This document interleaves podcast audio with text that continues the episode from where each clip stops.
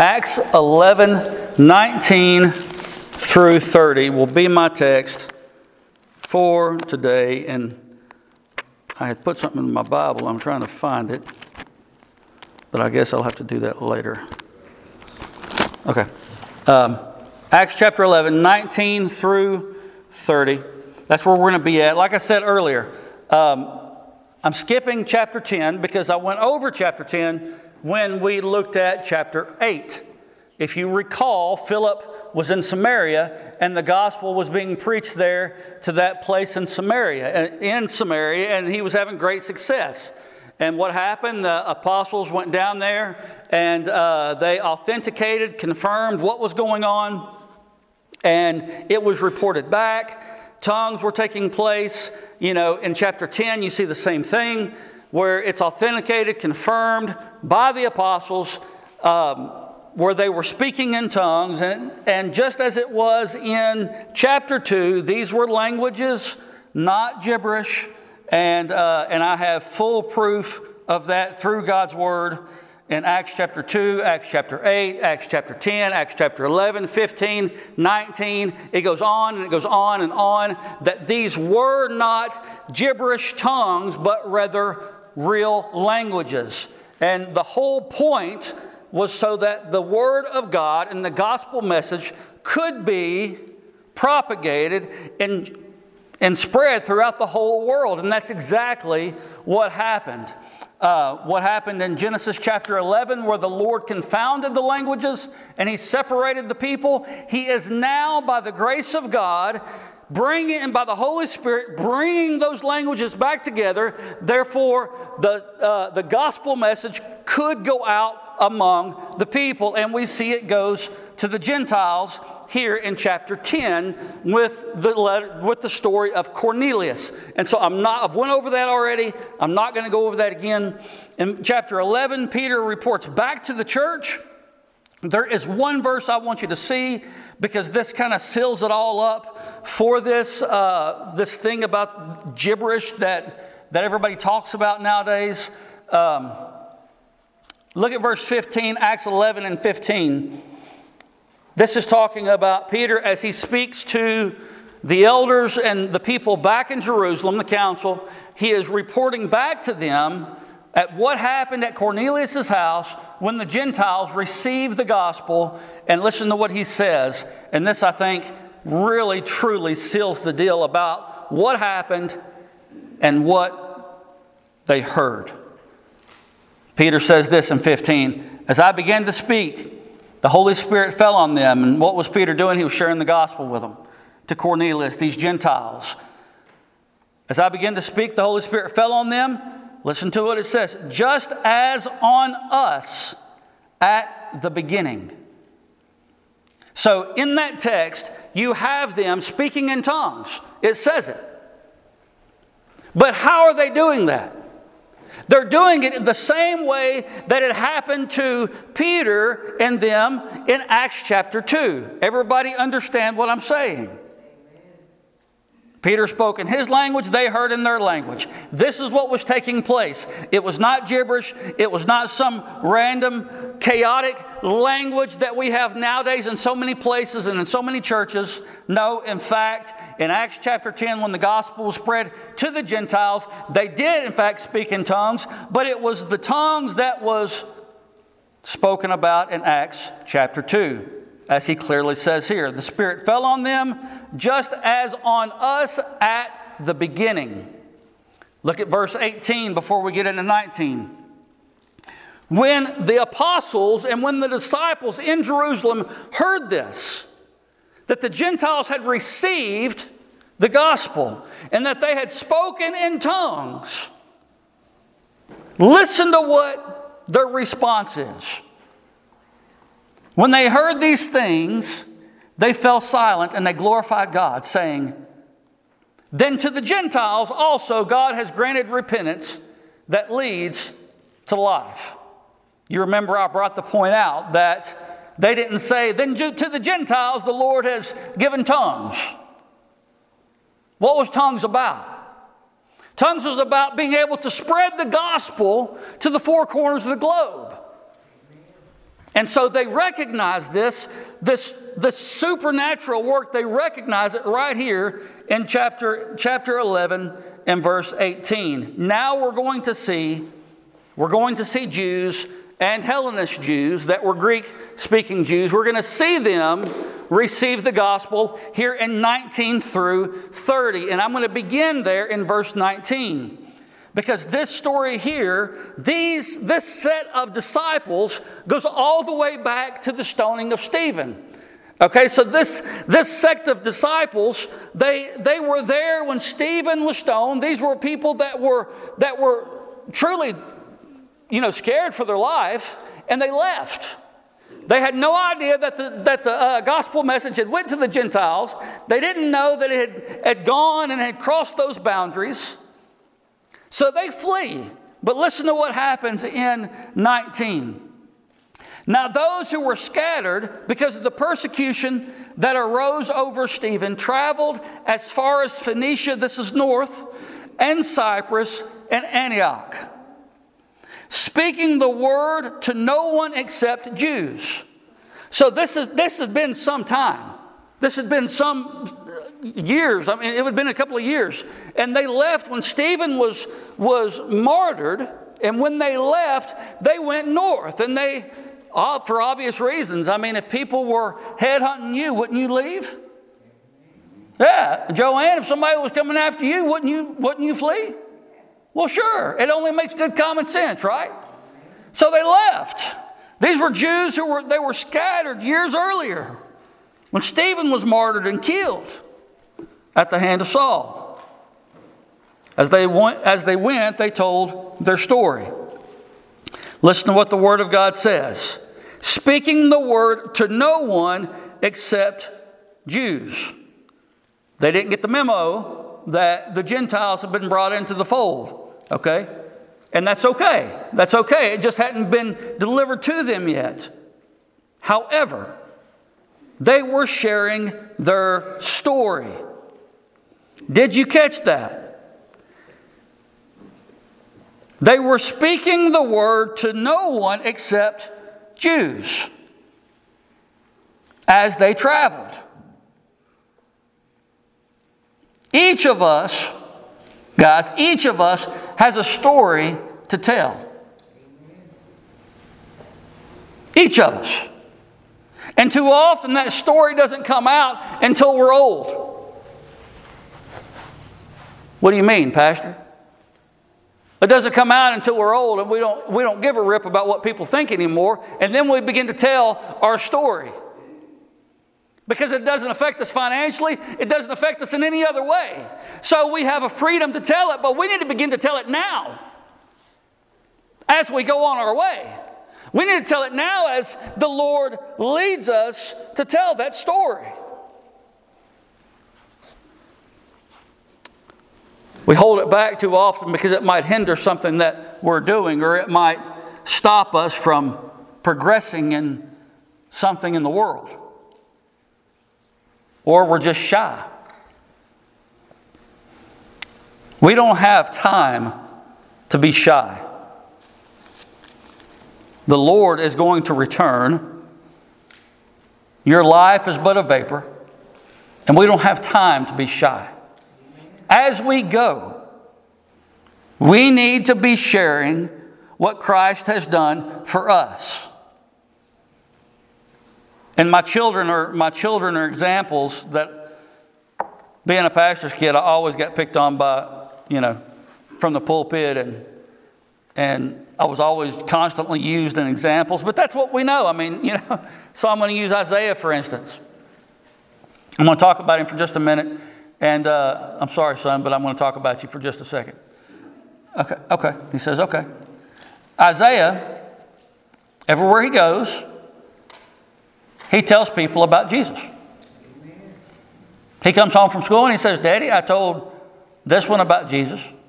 I said, What'd you tell him? Just told him about Jesus. I still don't yet really know what that looks like. But he's telling me, he's telling other people about Jesus. He was playing soccer the other day. He said, Daddy, I, when I was sitting on the bench, because they have to rotate out in upward soccer and everybody takes a turn on the bench, He said, When I was sitting on the bench on the other field, there was a guy sitting behind me, and I told him about Jesus. I said, Okay. He said, Daddy, I told this one at school, at recess about Jesus, at lunch. Daddy, I told this one. I told that one on the playground. So he reports back to me every time he tells somebody about the Lord. Like I said, I don't really know what he's telling them, and that's okay. We'll work on that later, son. But the point is, is that he has a story to tell, and even if that story is just saying the name of Christ, he is doing that at the age of seven. These people were scared, and they had every right to be scared.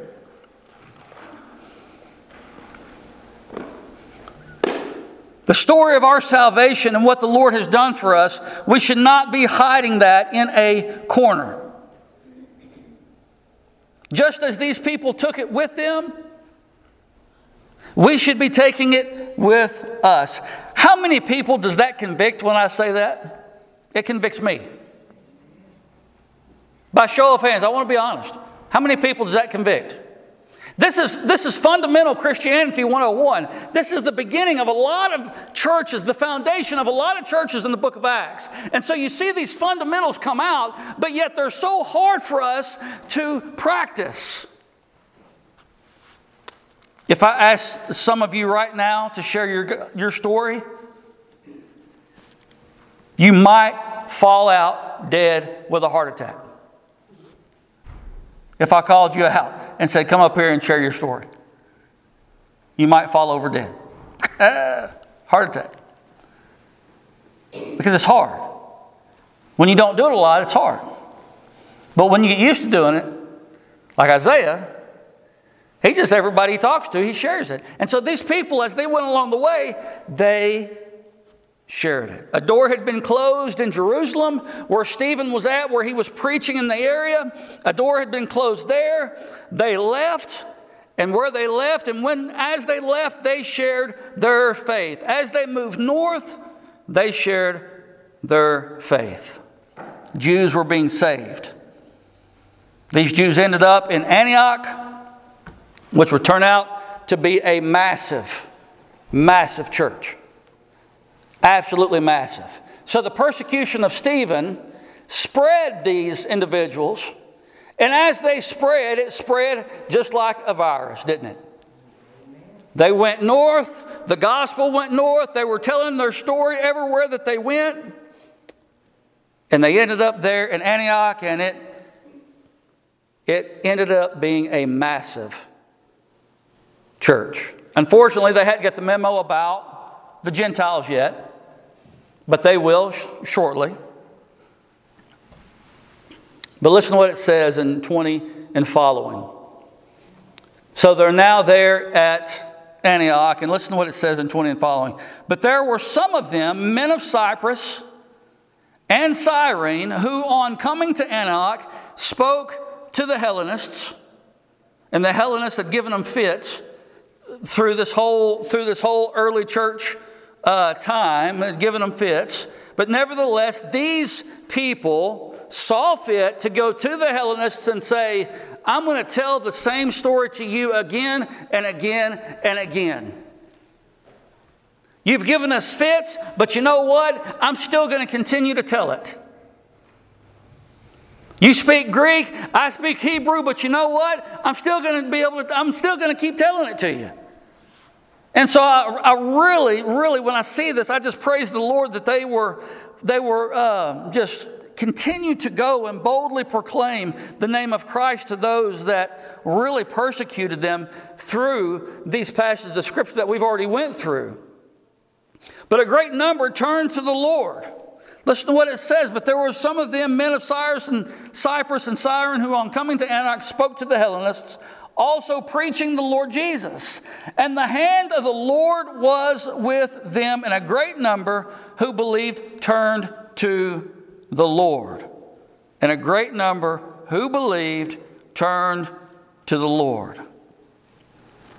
The key to this is that they shared the gospel and what went with the gospel. What, what went with it?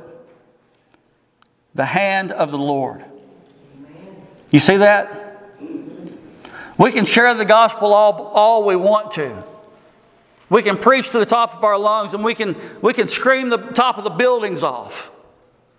But we must pray that the strong arm of the Lord be with us when we go, when we teach, when we preach, when we open up the word of life, and when we talk to others. We must pray that the strong arm of God be with us. There was a great house being built in Antioch, and it was being built not by these saints, it was being built by the strong arm of God. The saints were being obedient to do what they were supposed to do, but make no mistake about it, the builder and maker and architect of the church in Antioch is God. And this is so true for us today. We can't get around that. Verse 22, listen to what it says. The, rep- the report of this came to the ears of the church in Jerusalem, and they sent Barnabas to Antioch. They sent Barnabas. Why did they send Barnabas? They sent Barnabas to organize, they sent Barnabas to encourage. After all, his name, the one that they gave him, means son of encouragement. They sent Barnabas there to settle them in, the new believers. Barnabas was a, and this is what we're going to be talking about the rest of the, the sermon this morning. This is what we're going to be looking at. We're going to be looking at this man named Barnabas. I have said all of this to lead up to this one individual because this one individual is going to show us what we are to be doing, what we should look like, what, how we should act. I mean, all of it.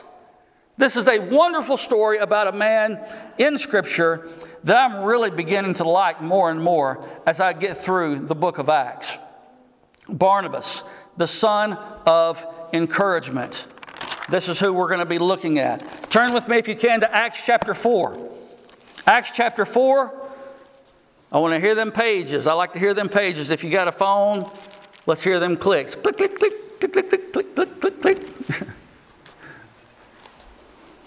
Whoever's listening to this online is going to be thinking, what in the world is he talking about? Acts chapter 4, 34 through 37, we're going to look at Barnabas and we're going to see his origin. We're going to see who he is, what he's about. We're going to look at everything that this man has to offer.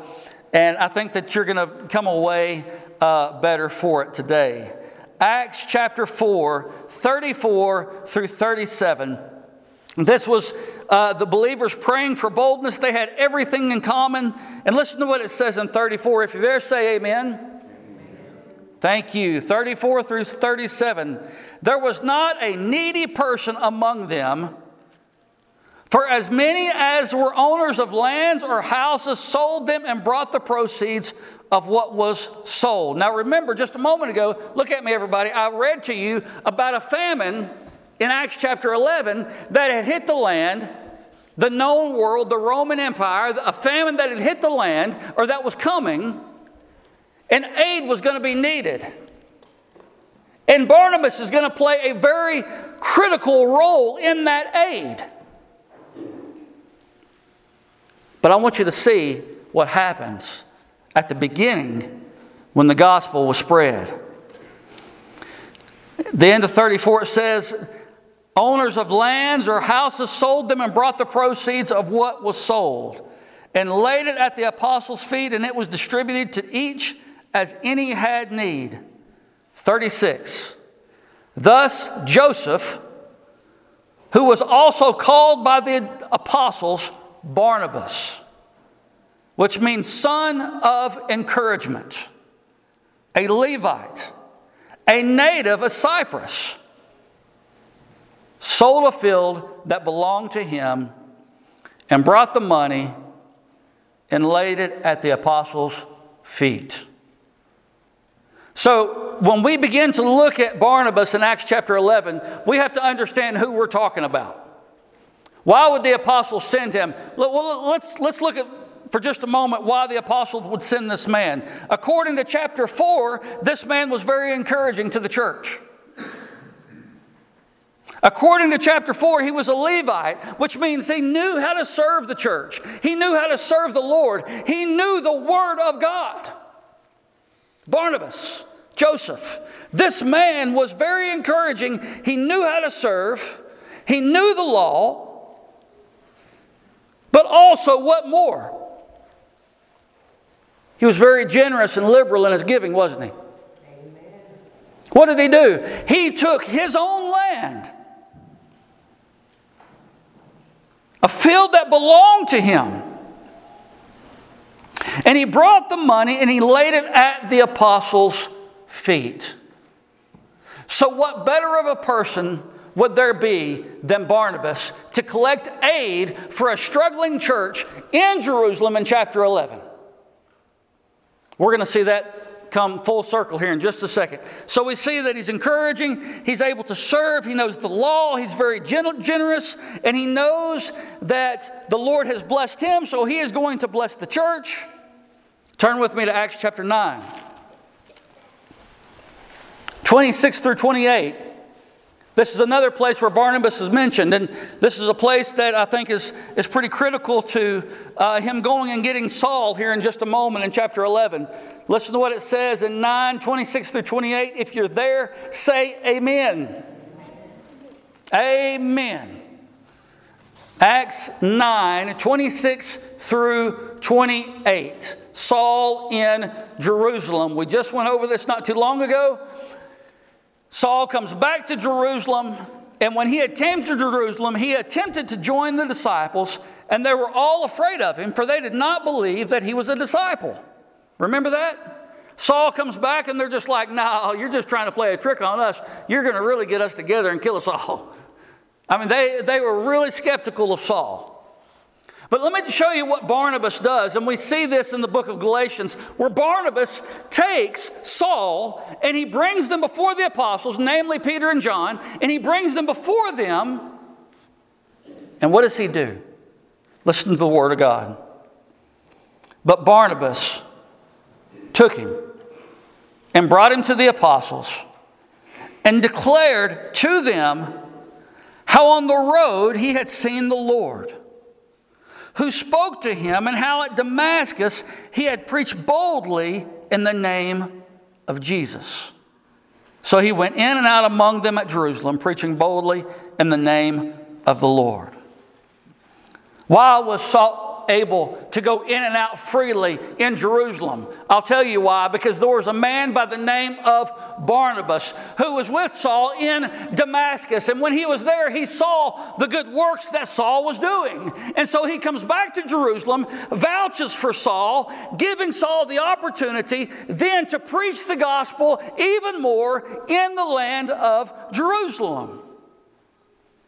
So Barnabas vouches for, for Saul, testifying to the apostles Saul's work in Damascus. So not only is he encouraging, not only is able to serve, not only does he know the law, not only is he generous, but this man is a good friend who's a truth speaker. Man, I like him more and more uh, the more I read about him. He's a good friend. He's a truth speaker. Let's move on uh, because I want to get through this text. Turn back with me to Acts 11, and we're going to finish this chapter out today.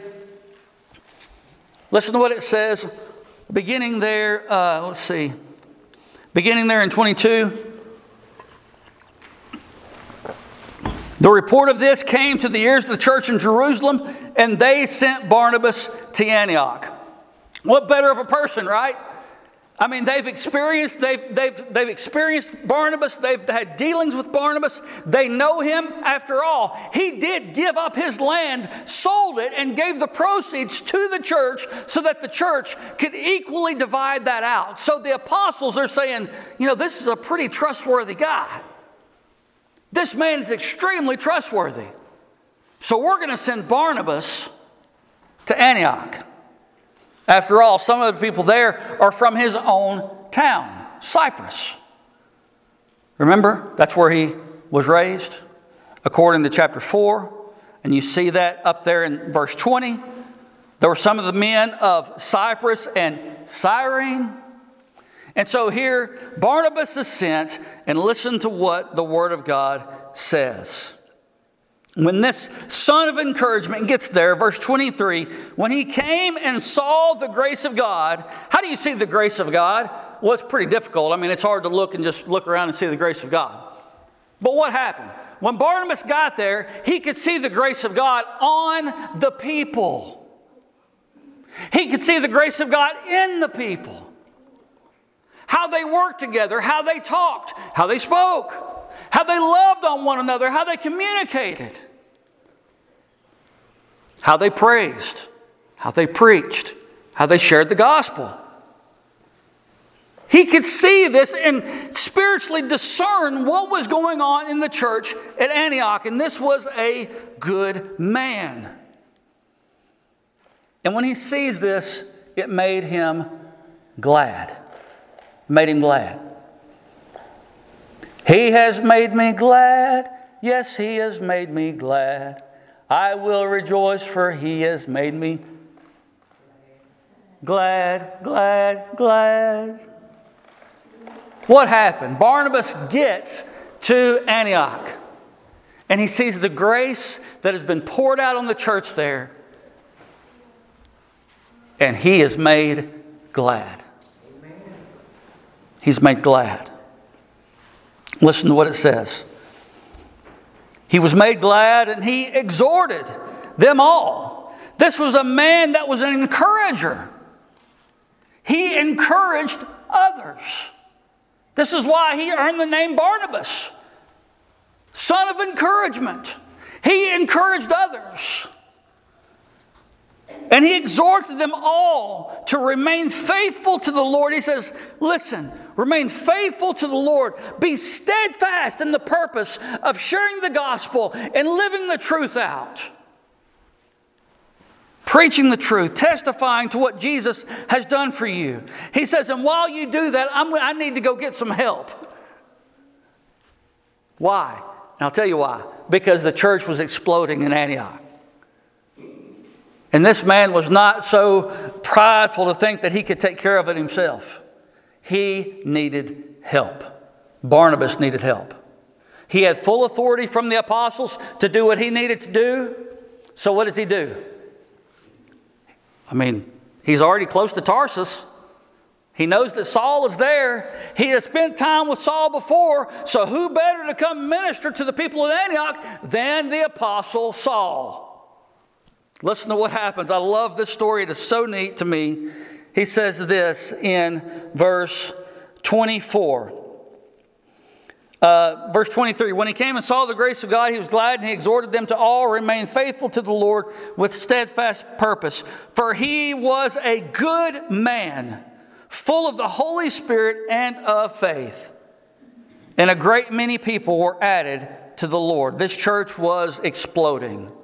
It truly was. Verse 25 So Barnabas went to Tarsus to look for Saul. Why did he go to Tarsus? He needed help. He wasn't going on vacation for a friendly visit. He was going to get Saul because he needed the help of Saul. Verse 26 And when he had found him, he brought him to Antioch. For a whole year, they met with the church and taught a great many people. And in Antioch, the disciples were first called Christians. Now, in these days, prophets came down from Jerusalem to Antioch. When it says come down, it means an elevation. They came down from Jerusalem to Antioch. They were actually going north.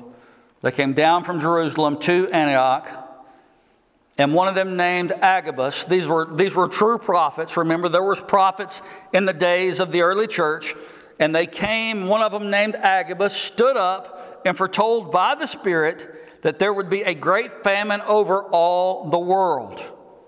In other words, like I said before, the Roman Empire. This took place in the days of Claudius. This is why this is mentioned right after that, because they considered the whole world, the, Ro- the Roman Empire, the whole world, and that was what they're talking about here in our text.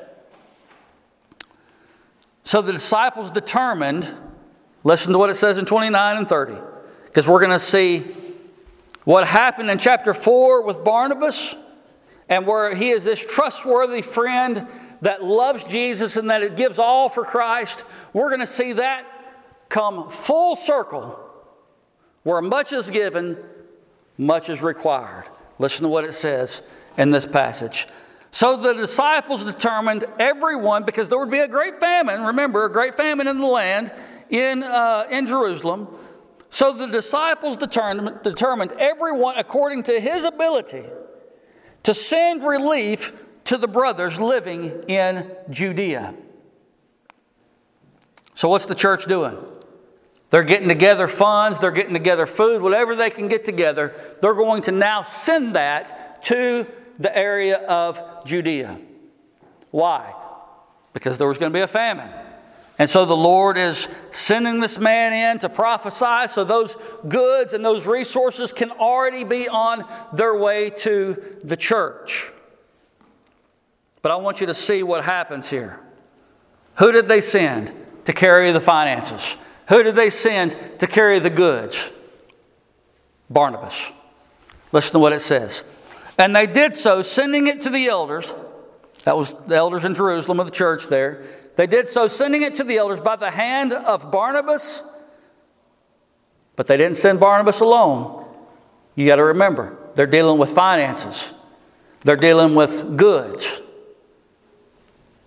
And they were going to have two people Anytime that you're dealing with stuff like that, you, especially in the church, you need to have two people looking at it. And that's one thing that I like at, at Grace here. We have three people that are looking over the finances and kind of taking, taking an interest in looking at that. We have Miss Shirley, we have Miss Martha, and we also have David. And I myself look at them monthly, just to let you know. And so we have our finances that are looked at. And so here in this text, we have two men that are sent to take these goods and services back to Jerusalem. Why were these two chosen? Because they were counted faithful. They were counted faithful. So I want to give you 10 facts. really quick, 10 facts 10 facts, really quick. Listen to what it says. So, what can we see when we look at Barnabas? 10 things. First, he was encouraging. I don't have to elaborate on that. We've already went through it. He was encouraging. Second, he knew how to serve and he knew the Word of God. And when we look at these, we ought to be seeing ourselves in these areas, okay? Third, he was very generous to the church understanding that God had given to him, and he then would give to others. He was generous to the church. Fourth, this act of faith shows us a lot about who he is. He was very, very generous and very liberal. Fifth, he was a good friend and vouched for Saul before the apostles good friend. He vouched for Saul before the apostles. Sixth, this man was willing to go at the apostles' bidding. He was available to work for Christ. Available. One of the hardest things that Christians, I believe, today struggle with the most is availability. Because we pack our schedules so full, we give Jesus just a little bit. We give him a quiet time in the morning. What about the rest of the day? Apostle Paul tells us to pray without ceasing, to talk to him constantly. Do I do that? No. I try. I talk to him a lot during the day. But can I honestly say to pray without ceasing, do I do that? No. Because I'm an imperfect man trying to serve a perfect God, and it is hard. But here we see this man, he is available to do the work of the Lord. And we need more people that are available to do the work of the Lord. He was willing to go at the apostles' bidding. He was available to work for Christ. Seventh, he was made glad by the grace of God in other people's lives. He was not jealous. He was made glad by it. So often people get jealous when they see the Lord working and moving in the life of someone else. Praise God that He is. Man, in today's society, I'm holding on to any little thing that I can see in somebody. I'm holding on to any little victory that I can see in somebody else, thanking the Lord for that. Because it seems to be so rare nowadays. You guys understand what I'm saying? I see somebody changing or the Lord working in their life, and I want to praise God for that. It makes me happy, it makes me glad. Eighth, he's called a good man, full of the Holy Spirit and full of faith. Ninth, I want you to see this. Ninth, he had enough humility about him to know that he needed help in Antioch. And so he goes to get one that's much more superior in the Word. He goes to get one that has powers. he sees the need for more instruction, more doctrine, more teaching, and he says, You know what? Tarsus ain't far from here. I'm going to go and get my buddy Saul. And Saul's going to help me straighten this thing out. And this was for the betterment of the church. He had enough humility about him to know that he needed help for the greater good of the church. And tenth, Barnabas knew how to handle money and could be trusted. He knew how to handle money and could be trusted. With that being said, Barnabas and Paul or Saul went together back to Jerusalem to bring aid to them. The story of the saints at Antioch and the truths about Barnabas, guys, it, it truly should be our story. We should be sharing Christ as the saints did as they moved north. And we should be living like Barnabas. These things should be able to be said about us. Unfortunately, we know that in so many of these areas, we need work, don't we? Barnabas, Barnabas puts us all to shame. He makes us, makes us kind of look bad. He was a good man, full of faith and full of the Holy Spirit. And I pray, I pray that we are able to live a life that resembles the life, truly, of Barnabas. And let me say one more thing before I leave this text. This is the first place in Scripture, in Antioch, where they are called Christians. And we still carry this title today. And I'm proud of that. I'm thankful for that. So, with all of this being said, we've covered, we've, we've went through very, very rapidly chapter 10, which we went through before, and chapter 11, and now we have finished that chapter 11 that will place us there in chapter 12 when we start back into God's Word. And we're going to see some, some really, really terrible things happen uh, as a result. We know that anytime the Lord moves, that you better believe that the enemy is on the move as well. Anytime the church is added to, you better believe that the enemy is going to come in and try to put his foot in there and stir up some stir up, stir up some mess. And so we're going to see we're going to see that there in chapter 12. Let's go to the Lord in prayer this morning. Father, we come to you and we do thank you, Lord.